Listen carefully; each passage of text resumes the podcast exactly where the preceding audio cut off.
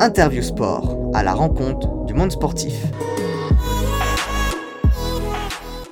Jean-Pierre Papin est un ancien footballeur professionnel, membre de l'équipe de France entre 1986 et 1995. Son nom ne dit peut-être rien aux plus jeunes, pourtant il est passé par les plus grands clubs européens. L'Olympique de Marseille avec qui il remportera à 4 reprises le championnat, le Bayern de Munich avec qui il remportera la Ligue Europa, ou encore l'AC Milan avec qui il soulèvera le trophée de la Ligue des Champions. Au cours de sa carrière, il accumulera 54 sélections en équipe de France et sera surtout élu Ballon d'Or en 1991. Aujourd'hui, il est encore dans le monde du football et occupe actuellement le poste d'entraîneur au Chartres Football. Sa carrière de footballeur en club et en équipe de France, son année 1991, sa reconversion d'entraîneur et d'ambassadeur, ainsi que sa vision du football d'aujourd'hui, tout ça c'est maintenant dans Interview Sport. Interview Sport, à la rencontre du monde sportif. Bonjour Jean-Pierre Papin, je vous souhaite la bienvenue sur le podcast. C'est un honneur pour moi de vous recevoir. Ancien grand avançant professionnel avec une carrière entre 1984 et 1998, est-ce que vous pourriez vous présenter s'il vous plaît ? Me présenter, c'est bien compliqué se présenter. Écoute, je suis né en 1963, j'ai commencé ma carrière de footballeur, j'étais tout petit, j'avais une dizaine d'années. La seule chose que j'ai pensé toute ma jeunesse, c'était de footballeur professionnel. Et j'ai eu cette chance de commencer footballeur professionnel en 1984, où j'ai signé à Valenciennes, pour m'arrêter ensuite à Guingamp en 1999. Et en étant passé par Bruges, l'OM, le Milan AC, le Bayern de Munich et les Girondins de Bordeaux. Donc vous avez débuté, vous avez dit à l'âge de 10 ans, moi j'ai trouvé 7 ans, en 1970, dans le club de Jaumont, une commune à la frontière avec la Belgique. Oui, commencer, les premiers pas avec un ballon, mais bon, on est vraiment, le football d'équipe, je l'ai commencé à 10 ans. Avant c'était beaucoup d'entraînement, on n'avait pas de match à cet âge-là, donc c'était compliqué d'avoir des compétitions. Mais après, à 10 ans, je commençais à non seulement être dans les équipes de mon niveau, mais souvent, très souvent, j'ai joué au-dessus. Et comment vous avez découvert le football, justement ? En fait, c'est un grand mystère. Alors, mon père était pro. Et est-ce que, quand j'étais tout bébé, que ma mère m'emmenait voir les matchs de mon père, est-ce qu'il y a des images qui me sont restées ? Sincèrement, j'en sais rien. C'est une probabilité, par contre. Et vous avez fait d'autres sports durant l'enfance ou il n'y avait que le football ? J'ai fait en même temps 4 sports. J'ai commencé avec judo, natation, tennis et foot. Et puis tous les 2 ans, je m'arrêtais sur un. J'ai arrêté le judo en premier, j'ai arrêté la natation après. Et à 16 ans, j'ai joué et tennis et foot et j'aurais pu partir l'un ou l'autre. Et vous avez gardé le foot ? J'ai gardé le foot. Comme quoi ? Oui, comme quoi, oui. Est-ce que vous aviez un club de cœur ? Une idole ? Mon club de cœur, c'était Manchester United, parce que c'était le club de cœur de mon père. Et l'idole que j'ai toujours eue, c'était Michel Platini. Et j'ai eu la chance, moi, en 1986, de faire la Coupe du Monde avec lui. Donc, 14 ans plus tard, vous êtes recruté par le club de Valenciennes, donc qui joue en 2e division, et vous avez signé votre premier contrat professionnel. Comment est-ce que vous avez été repéré ? En fait, j'ai pas été spécialement repéré parce que je suis parti de Valenciennes pour aller à Vichy pendant 3 ans. Vichy qui était à l'époque le centre de formation du football français. Je suis parti 3 ans là-bas et il y avait des clauses en fait dans les contrats. Et ça, je ne savais pas que si Valenciennes voulait me récupérer après les 3 ans, ils avaient priorité. Donc Valenciennes qui n'était pas un club qui a énormément d'argent, si tu veux, quand ils peuvent récupérer des joueurs qui sont... et qui sortent de milieux intéressants et ils prennent. Donc c'était le cas pour moi. Je suis revenu dans le club qui m'a formé et finalement je crois que ça a été la meilleure chose qui me soit arrivée. Et seulement 1 an après, vous partez en Belgique pour jouer avec le club de Bruges. Pourquoi ce premier départ vers l'étranger ? Tout simplement parce que je voulais pas faire comme les autres et puis j'avais cette chance là de pouvoir intégrer un club étranger Quand tu connaissais le club de Bruges à l'époque, c'était un club qui, 2 ans auparavant, avait fait une finale de Ligue des Champions à Wembley contre Liverpool, qui avait perdu 1-0. Donc c'était un club qui, en Europe, était très connu. Après, le challenge m'intéressait. J'étais jeune. J'avais cette chance-là déjà de pouvoir partir et je suis parti. C'est quoi ne pas faire comme les autres ? Les autres à l'époque, c'était quand tu étais pro dans une équipe de 2e division, où tu signais à Lille, où tu signais à Lens. Et bon, j'avais pas envie. C'était mieux la Belgique. C'était un challenge comme un autre, mais un challenge qui a été vraiment extraordinaire. Là-bas, c'est 43 matchs, 32 buts, vice-champion de Belgique et vainqueur de la Coupe de Belgique. Est-ce que c'est ce qui a lancé votre carrière ? Sûrement. Quand tu as la chance de jouer dans ce genre de grand club, tu t'aperçois qu'en fait, on fait toujours attention à toi tous les dimanches. C'était le cas à Bruges, parce qu'à Bruges, on jouait les premiers rôles tout le temps.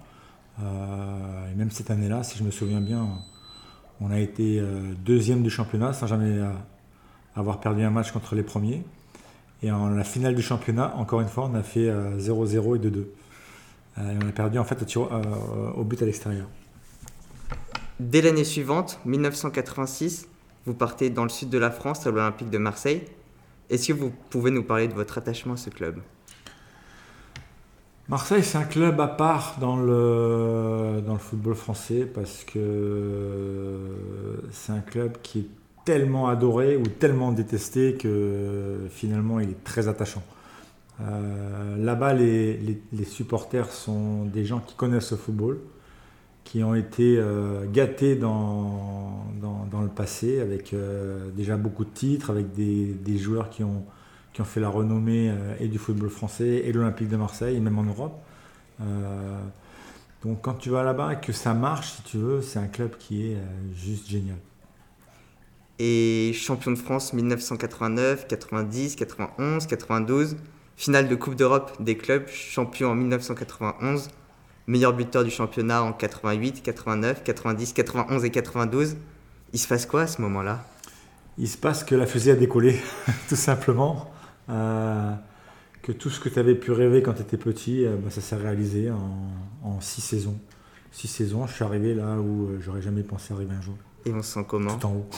Comme sur un nuage ? Non, pas comme sur un nuage, parce que en fait, ça paraît tellement évident quand on le joue, ça paraît tellement évident. Le club gagne, toi tu joues en équipe de France, tu es meilleur buteur, tu es champion. Voilà, tout c'est normal en fait, c'est normal. Après, le Ballon d'Or, ça reste le Ballon d'Or. Moi, je l'ai eu dans ce club-là en 91 et depuis, il n'y a jamais personne qui l'a fait. Ouais, on en reviendra un peu plus tard sur le Ballon d'Or. J'ai quelques questions à ce sujet-là, mais on le garde pour un peu plus tard. Et sans créer de problème avec les supporters parisiens ou stéphanois à l'époque, qui étaient un peu les gros rivaux, est-ce que pour vous, c'est le plus grand club français de l'histoire, l'Olympique de Marseille ? On ne peut pas dire que c'est le plus grand club parce que ça serait faire injure aux autres. Il y en a de très très, très, très beaux, très très bons, très très grands en France. À cette époque-là, certainement que c'était le plus grand. Mais quand tu regardes dans l'histoire du football, tu as l'Olympique Lyonnais, tu as le Paris Saint-Germain, tu as le Football Club de Nantes, tu as l'AS Saint-Étienne, tu as Monaco. On a la chance en France finalement d'avoir un championnat qui est très fort, très costaud, où c'est très difficile de s'imposer. Mais l'important, c'est de faire partie d'un de ceux-là. Peu importe si c'est le plus grand. Le plus grand, non, je pense pas. Je pense qu'il y a beaucoup qui sont aussi grands. Et au sein de l'équipe, est-ce qu'il y avait une espèce de cohésion qui expliquait cet enchaînement de victoires ? On gagne pas par hasard. On gagne quand l'équipe est expérimentée, quand elle est prête, quand elle a une âme. Et cette équipe de l'OM de mon époque avait une âme extraordinaire. 1992, maintenant, vous quittez la France pour rejoindre l'AC Milan. Pourquoi est-ce que vous avez décidé de rejoindre le championnat italien ? Parce que j'avais des ambitions de vouloir gagner la Coupe d'Europe.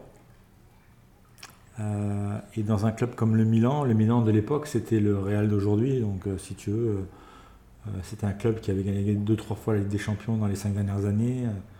Nous, on l'avait perdu en finale. La seule chose que je ne savais pas, c'est que j'aurais perdu contre l'OM mais un an après. C'est tout. C'était un choix. Et, c'est la vie. C'est la vie, c'est comme ça. Et 2 saisons, 2 titres de champion, donc encore des belles victoires à l'AC Milan. Et pourtant, vous quittez l'Italie pour rejoindre le championnat allemand, 2 saisons également. Est-ce que vous aviez une envie de découvrir le football européen ? Non, j'avais envie de jouer. Quand je suis parti du Milan, c'est que j'estimais que je ne jouais pas assez. Et j'ai voulu partir. Voilà, je pense que ça a été peut-être l'erreur de ma carrière, de vouloir quitter ce club-là pour essayer de jouer un peu plus. Mais bon, j'ai tenté ma chance. Le Bayern, c'était un des plus grands clubs européens déjà à l'époque. Même si aujourd'hui, c'est encore différent, mais à l'époque, c'était déjà un des grands clubs européens. Donc, je me suis dit pourquoi pas. Pourquoi vous n'aviez pas assez de temps de jeu à l'AC Milan ? Parce que vous sortiez quand même de belles saisons à l'OM. Parce que la philosophie là-bas, c'est comme ça. On est une trentaine de joueurs et il n'y en a que 11 qui jouent. Donc, ça fait qu'il y en a quand même 19 sur le carreau. C'est pas simple, mais c'est juste comprendre cette philosophie-là. Moi, j'ai pas compris. Les choses qui comptaient, moi, c'était jouer. Et comme je jouais pas assez, j'ai voulu partir. Quelle différence entre les différents championnats ? Vous parlez d'une philosophie à l'AC Milan. En fait, il faut voir ces clubs-là par leur passé. Leur passé, c'est tous des clubs qui sont glorieux. Et j'inclus l'OM dedans parce que l'OM, c'est un des clubs qui a le plus de titres de champion de France. Quand tu regardais bien, le Milan c'était un des plus grands clubs qui avait gagné même la Coupe d'Europe plusieurs fois, le Bayern c'est la même chose, donc c'était une envie de progresser dans la hiérarchie et puis de découvrir un petit peu d'autres cultures, d'autres langues, d'autres footballs. Quand tu regardais bien, le football c'est la même chose, c'est juste après la barrière de la langue qui change, ta manière de t'entraîner un petit peu qui change, mais le foot que tu joues c'est la même chose. Et c'était pas difficile justement cette barrière de la langue ? En fait, quand j'étais en Italie, j'avais appris l'italien un petit peu avant et j'ai très vite appris l'italien parce que l'italien par rapport au français ça va très très vite. Et je suis parti en Allemagne parce que j'avais fait 8 ans d'allemand à l'école, j'avais quelques bases. Je pense que c'est très bien passé au départ. Malheureusement, je me suis blessé 14 mois sur les 2 ans. Et finalement, la barrière de la langue, elle est tombée là parce que quand on est blessé, on s'ouvre moins aux autres, on parle moins, on reste à la maison. Donc à la maison, on ne parlait que français. Et donc j'ai perdu un peu mes bases là-bas par rapport à tout ce qu'il y avait autour. Donc je me suis concentré qu'à ma famille, je n'ai pas pensé foot. J'ai pensé surtout à revenir. J'ai eu du mal à revenir, mais je suis revenu. Et quand je suis revenu, j'ai voulu partir. Vous avez rejoint l'AC Milan pour jouer aussi, vous vouliez jouer. Quand on est blessé pendant 14 mois, on le vit comment ? Mal. On vit mal, très très mal, parce que tellement habitué à jouer. Nous, quand on est footballeur professionnel, s'entraîner toute la semaine, c'est bien. Sauf que la seule chose qui compte, c'est le samedi. Alors moi, j'avais pas cet objectif-là, parce que le seul objectif que j'avais, c'était déjà que mon genou se porte bien, ce qui n'a pas été le cas pendant très longtemps. Et puis quand j'ai commencé à rejouer, j'ai eu la chance de gagner la Coupe de l'UEFA avec le Bayern. Et puis quand j'ai su que je pourrais rejouer au moins 2-3 ans, dans ce club-là, ça aurait été compliqué, je pense. Ça aurait été compliqué parce que c'est un club qui demande beaucoup de sacrifices, énormément de physique. Et mon physique, il avait pris un coup quand même. J'aimerais maintenant que l'on parle de votre carrière en équipe de France. Entre 1986 et 1995, 54 sélections et 30 buts inscrits. Vous êtes sélectionné pour la première fois en 1986 pour un match France-Irlande du Nord. Vous venez à peine de quitter le club de Bruges. Comment est-ce que vous avez vécu ce tout premier match ? Non, j'y suis encore au club de Bruges. C'est l'année où... c'est en 86. Moi, je suis arrivé au Plateau en 85 et en début d'année 86... Donc année de Coupe du Monde, je suis sélectionné pour la première fois. Comment je l'ai vécu ? Ça a été un moment très particulier dans une carrière. La première sélection en général, elle est, tu l'appréhendes parce que quand tu rentres sur le terrain, tu es avec les meilleurs joueurs de France. Et moi, j'avais jamais joué avec ces meilleurs joueurs de France, ni dans ce championnat-là. J'avais joué en 2e division et j'avais joué en Belgique, donc j'avais jamais côtoyé ces joueurs-là. Et me retrouver ce jour-là avec ceux-là qui venaient d'être champions d'Europe en 84 Et puis surtout, c'est sur le gâteau Michel Platini. Bon, ça a été juste un moment très particulier dans ma carrière. Cette première rencontre, elle s'est déroulée comment ? Il est arrivé à 23h15, j'étais en train de jouer au billard, j'arrivais pas à dormir, j'étais en train de jouer au billard tout seul. Et il a posé son manteau sur le chaise à côté, il m'a dit « je peux jouer avec toi ?» Et là, j'en ai perdu la queue en fait. Tellement j'étais surpris. Et vous avez joué au billard Et j'ai joué au billard à 11h du soir avec Michel Platini pour ma première sélection. Et ça représente quoi de porter le maillot de l'équipe de France ? Je pense que c'est une des plus grandes fiertés que tu peux avoir quand tu fais un sport. Porter le maillot de ton pays. Bon, après, il y a la première sélection qui est très appréhendée, très particulière, parce que beaucoup de pression. Et puis après, ça devient aussi une habitude. On n'a plus envie de partir. Ah non, on n'a plus envie de partir. L'équipe de France, c'est un autre club. C'est un club dans la carrière, en fait, à part. Et cette même année, vous êtes sélectionné pour la Coupe du Monde 1996 à Mexico, où vous n'inscrirez que 2 buts, le premier sur le premier match face au Canada et le second en petite finale face à la Belgique. Vous étiez pourtant ressenti comme titulaire indiscutable, mais finalement vous ne le serez que sur les matchs de poule. Est-ce que la pression et l'attente étaient trop importantes pour le jeune footballeur que vous étiez ? Oui, peut-être, mais tu sais, quand on fait partie d'un groupe... J'avais pas de prétention particulière à être titulaire. Ça n'avait jamais été le cas d'ailleurs. Je pense que mon premier match a été déterminant. Même si je marque le but, ce jour-là, j'en ai loupé 5. J'aurais peut-être même été meilleur buteur de la Coupe du Monde si j'avais marqué ces 5-là. Et j'avais tout mis à côté. Poteau, à côté. Enfin bref, j'étais une maladresse sans nom. Et même si je marque à la fin le but qui nous fait gagner 1-0, voilà, le regret, c'est d'avoir manqué tout ça, quoi. Moi qui étais habitué à mettre au fond, là, j'ai tout manqué. Alors pression, oui, peut-être pression, c'était particulier, mais peut-être j'étais pas prêt encore, pas suffisamment prêt du moins. Trop jeune ? Non, pas trop jeune, mais manquait un petit peu d'expérience. 1 ou 2 matchs en plus, ça aurait été pas mal. Et la France finit 3e de cette Coupe du Monde grâce à une victoire 4-2 en prolongation face à la Belgique. Est-ce que c'est une satisfaction tout de même ? Ah ben déjà, être sur le podium pour une première Coupe du Monde, c'est une grande satisfaction. Après, l'objectif de l'équipe de France, c'était d'être champion du monde à l'époque. Tu avais une équipe pour. Malheureusement, il y a eu ce match contre l'Allemagne en demi-finale où on était très fatigué et on n'a pas fait front en fait, on a été dépassés, ils étaient plus forts que nous. Et en 1990, la France ne parvient pas à se qualifier pour la Coupe du Monde en Italie, ni pour celle aux États-Unis en 1994. Est-ce que c'est votre plus grand regret de votre carrière de ne pas avoir aussi bien performé en sélection qu'en club ? Ouais, ça manque en fait sur le palmarès. Comment on peut l'expliquer ? Tu sais, on ne joue pas tout seul au foot. Quelquefois, il te manque des joueurs... clé dans un effectif. Il te manque un Zidane, il te manque un Deschamps avec un peu plus d'expérience. Voilà, peut-être on avait une bonne équipe, mais pas une grande équipe. Parce qu'avant, justement, vous dites, après, c'est l'ère Zidane, Deschamps qui arrive et qui remporte tout sur son passage.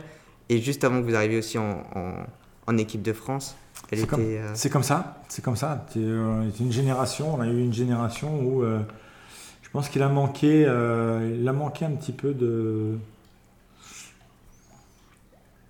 méchanceté, je pense. Trop de gentillesse. Ouais. On était bons, mais on n'était pas méchants.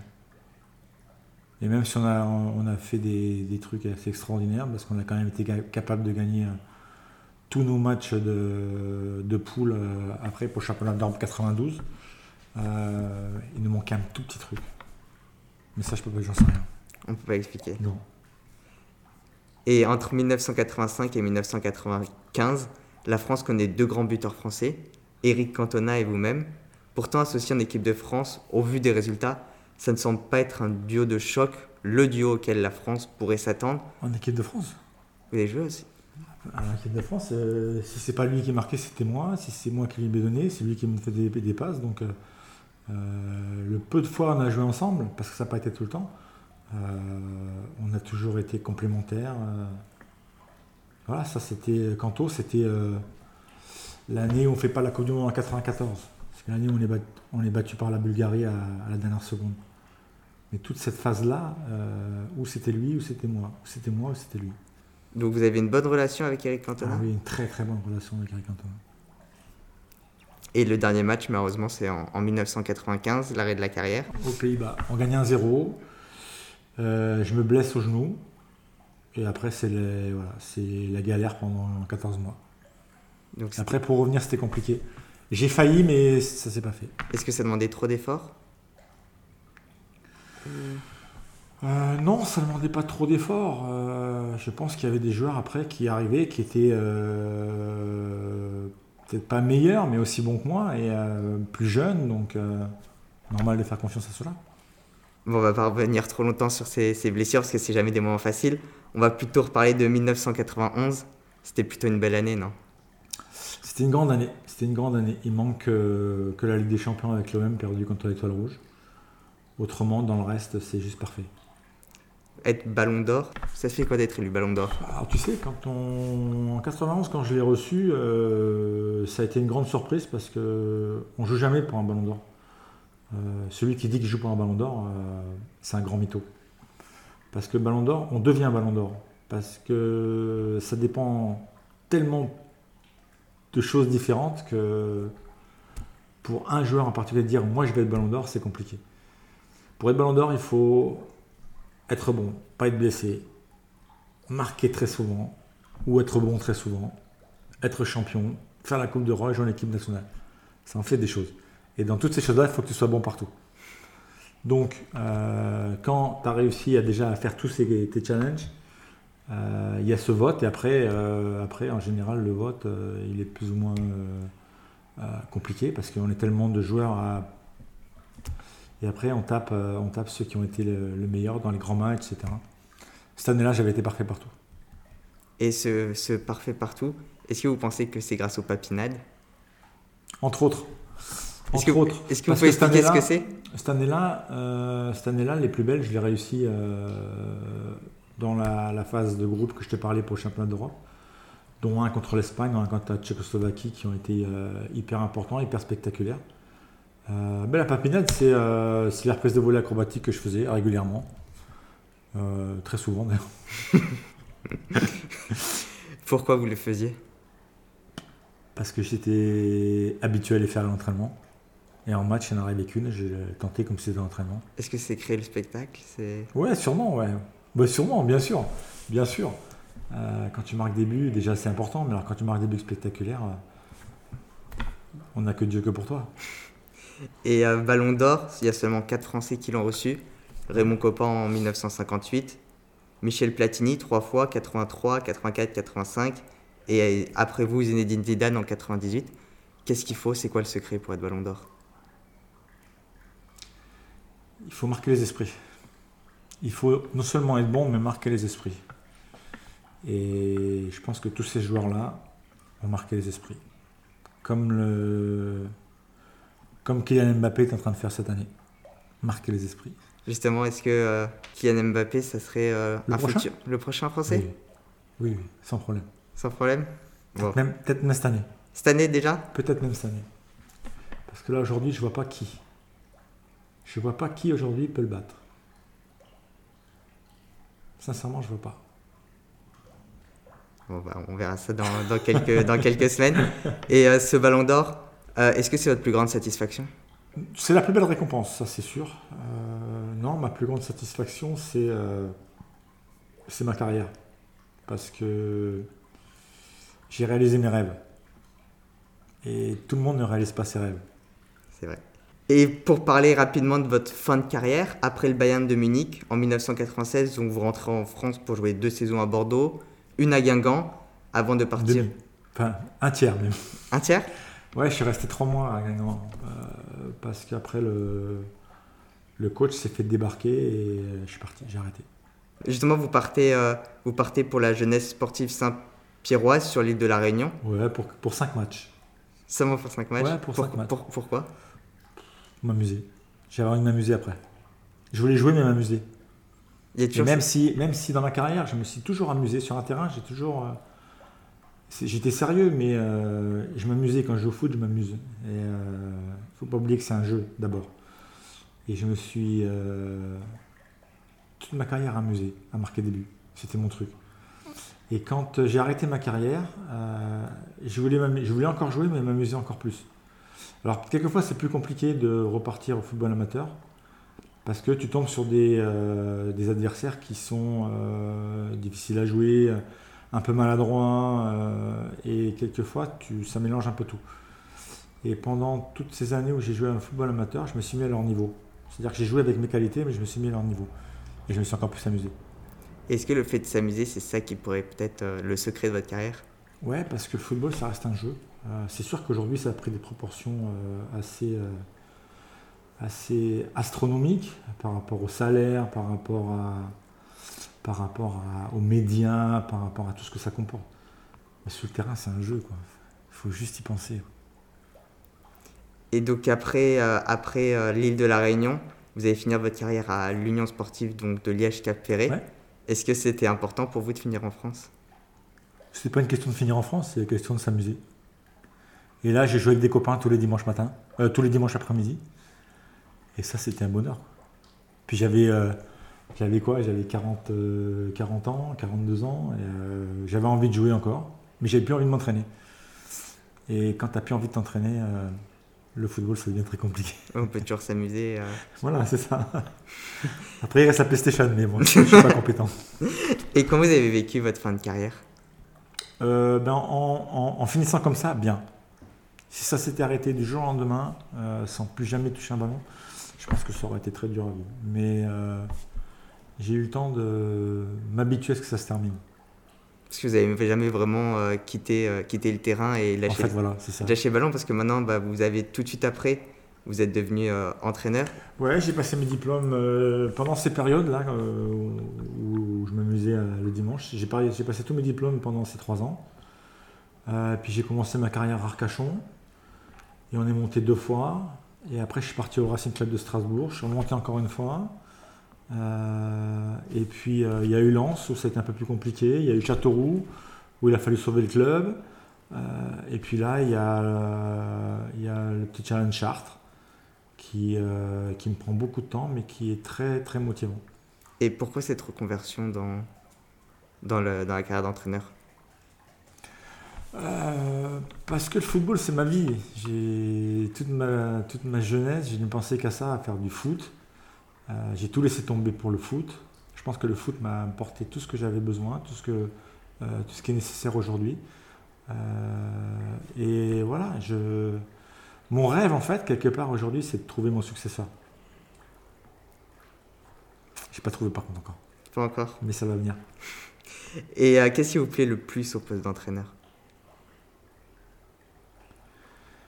C'est d'essayer de penser ce qu'on n'a jamais pu penser quand on était joueur.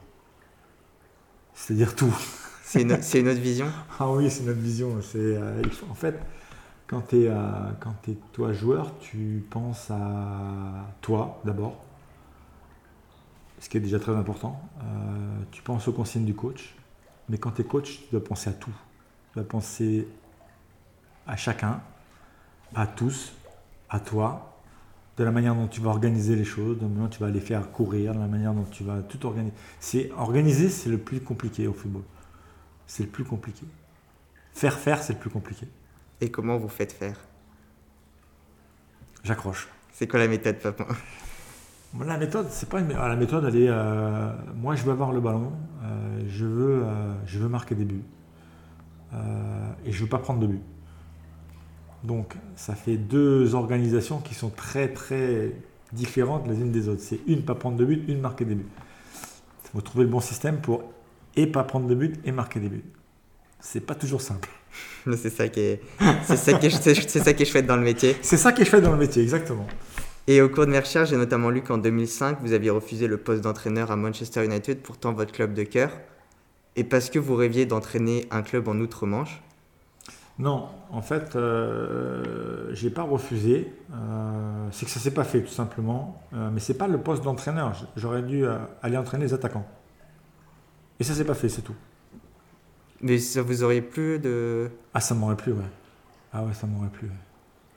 Mais c'était compliqué. C'était l'année où sort Alex, c'était pas très bien et ça s'est pas fait. Et est-ce que c'est toujours un rêve d'aller entraîner en Outre-Manche ? Tu sais quoi ? Avant de croire que je vais pouvoir aller entraîner, je vais essayer déjà d'entraîner bien à Chartres, histoire de monter le club. Et puis après, si ça se passe bien, on verra ce qu'on pourra faire après. Chaque chose en son temps. Repartir à La Réunion ? Non, repartir en vacances si tu veux, oui, mais autrement non. Et un autre club que vous aimeriez bien entraîner après Chartres ? L'OM ? L'OM ? Retourner à l'OM ? Ce serait pas mal. Retrouver les supporters ? Retrouver les supporters, ouais. Et pourquoi ? Parce que l'OM, c'est dans mon sang. C'est dans le sang, l'OM. Aujourd'hui, vous êtes également consultant. Parlez-nous de cette reconversion. Consultant, je pense que c'est une très bonne reconversion quand on a la chance de travailler avec des gens qui sont passionnés par ça. Parce que ces journalistes-là qui sont passionnés par ça, ils te font aimer le football d'une autre manière. Nous, on le connaît d'une certaine manière. C'est pas facile toujours de le retransmettre comme tu aimerais le retransmettre. Donc c'est pour ça qu'il faut toujours être épaulé par un journaliste qui aime le football et qui te connaît, il sait comment te faire réagir, il sait que ce que tu vas dire, ça va être pertinent. Voilà. Je pense que c'est les couples qui sont importants. Mais le foot, c'est ça, moi j'aime le foot. Puis j'arrive pas à tailler les joueurs. Quoi. J'ai été joueur, j'arrive pas à tailler les joueurs. J'avais horreur comme taille, donc j'arrive pas. Alors j'essaye de temps en temps quand c'est compliqué, j'essaye de minimiser, d'essayer de comprendre les choses, de faire passer ce message-là à tout le monde. Mais moi, j'aime le foot pour le foot.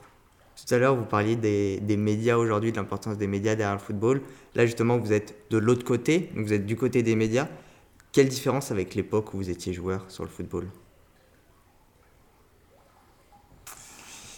La différence, c'est que toi, tu sais beaucoup de choses, que tu vois beaucoup de choses. C'est juste la manière dont tu vas la dire qui est importante. C'est-à-dire qu'il faut, quoi qu'il arrive, toujours faire passer le positif du football.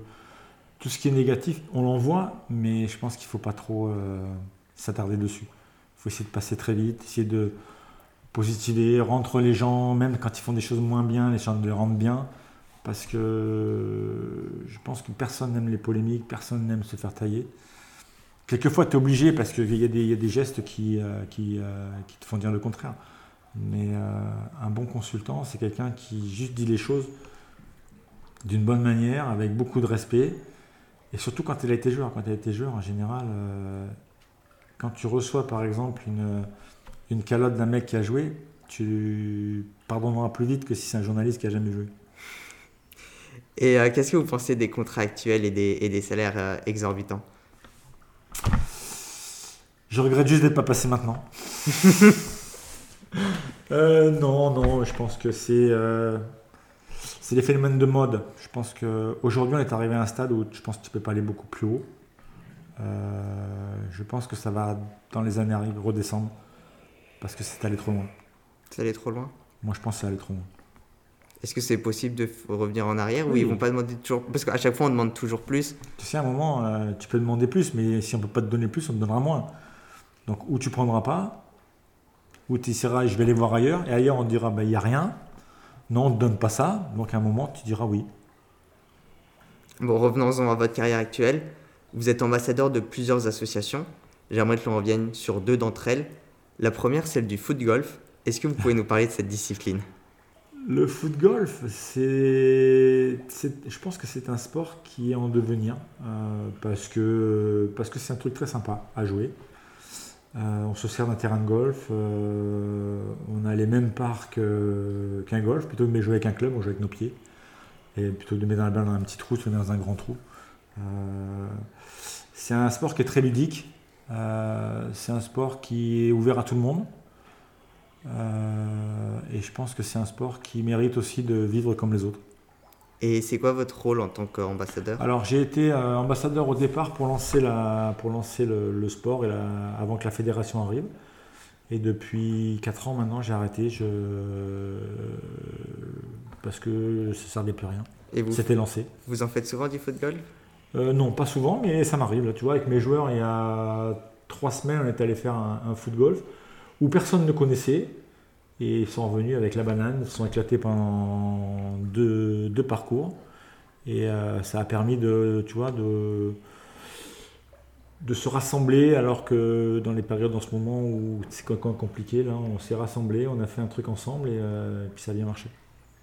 La seconde association, c'est la Cyclo Jean-Pierre Papin, 9 de cœur, une course de vélo sur route créée en 1996 pour venir en aide aux familles et aux enfants atteints de lésions cérébrales. Je vous laisse en parler, donner plus d'informations. La cyclo, en fait, il faut partir du départ. Le départ, c'est l'association elle-même, Neuf de cœur, qui sert à aider toutes les familles qui ont des enfants handicapés par l'apprentissage de méthodes pour rééduquer leurs enfants, qui malheureusement ne se font pas dans notre pays, donc il faut aller à l'étranger. L'association est là pour dire aux gens ce qui se passe, ce qu'on peut faire, de les aider à partir, de les aider administrativement, de les aider financièrement. Et la cyclo, en fait, c'est un des événements de l'association dans l'année. Ça va faire, je crois que c'est la 12e édition cette année. C'est parti d'un challenge tout simple avec une première fois, on a essayé.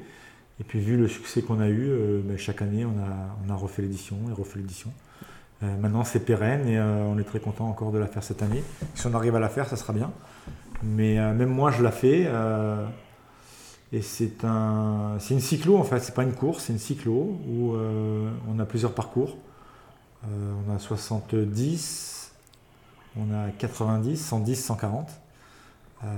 Bien sûr, pour faire 140 dans la montagne, il faut être quand même déjà cycliste chevronné. Mais il y a 1200, 1300 personnes qui arrivent chaque année.